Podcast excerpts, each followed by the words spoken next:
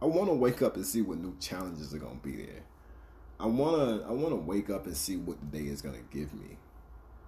You know, I'm, I'm excited about it. I'm I'm I'm I'm, I'm, I'm I, I want to tackle those things I weren't able to tackle the day before. I want to to work on those challenges that I was challenged the day before that I may not have done before. But, but just because I didn't do it that day doesn't mean I still can't tackle it and, and make it a part of of what I'm trying to accomplish. So for me, I'm anxious, man. Like I'm excited to wake up, and I think it's important that you know we find something that that motivates us to be able to do that, whether it's work or family or or hobby or whatever the case may be, man. Like you should be enthusiastic about your your your opportunity to do something you didn't do the day before, to to perhaps change the world.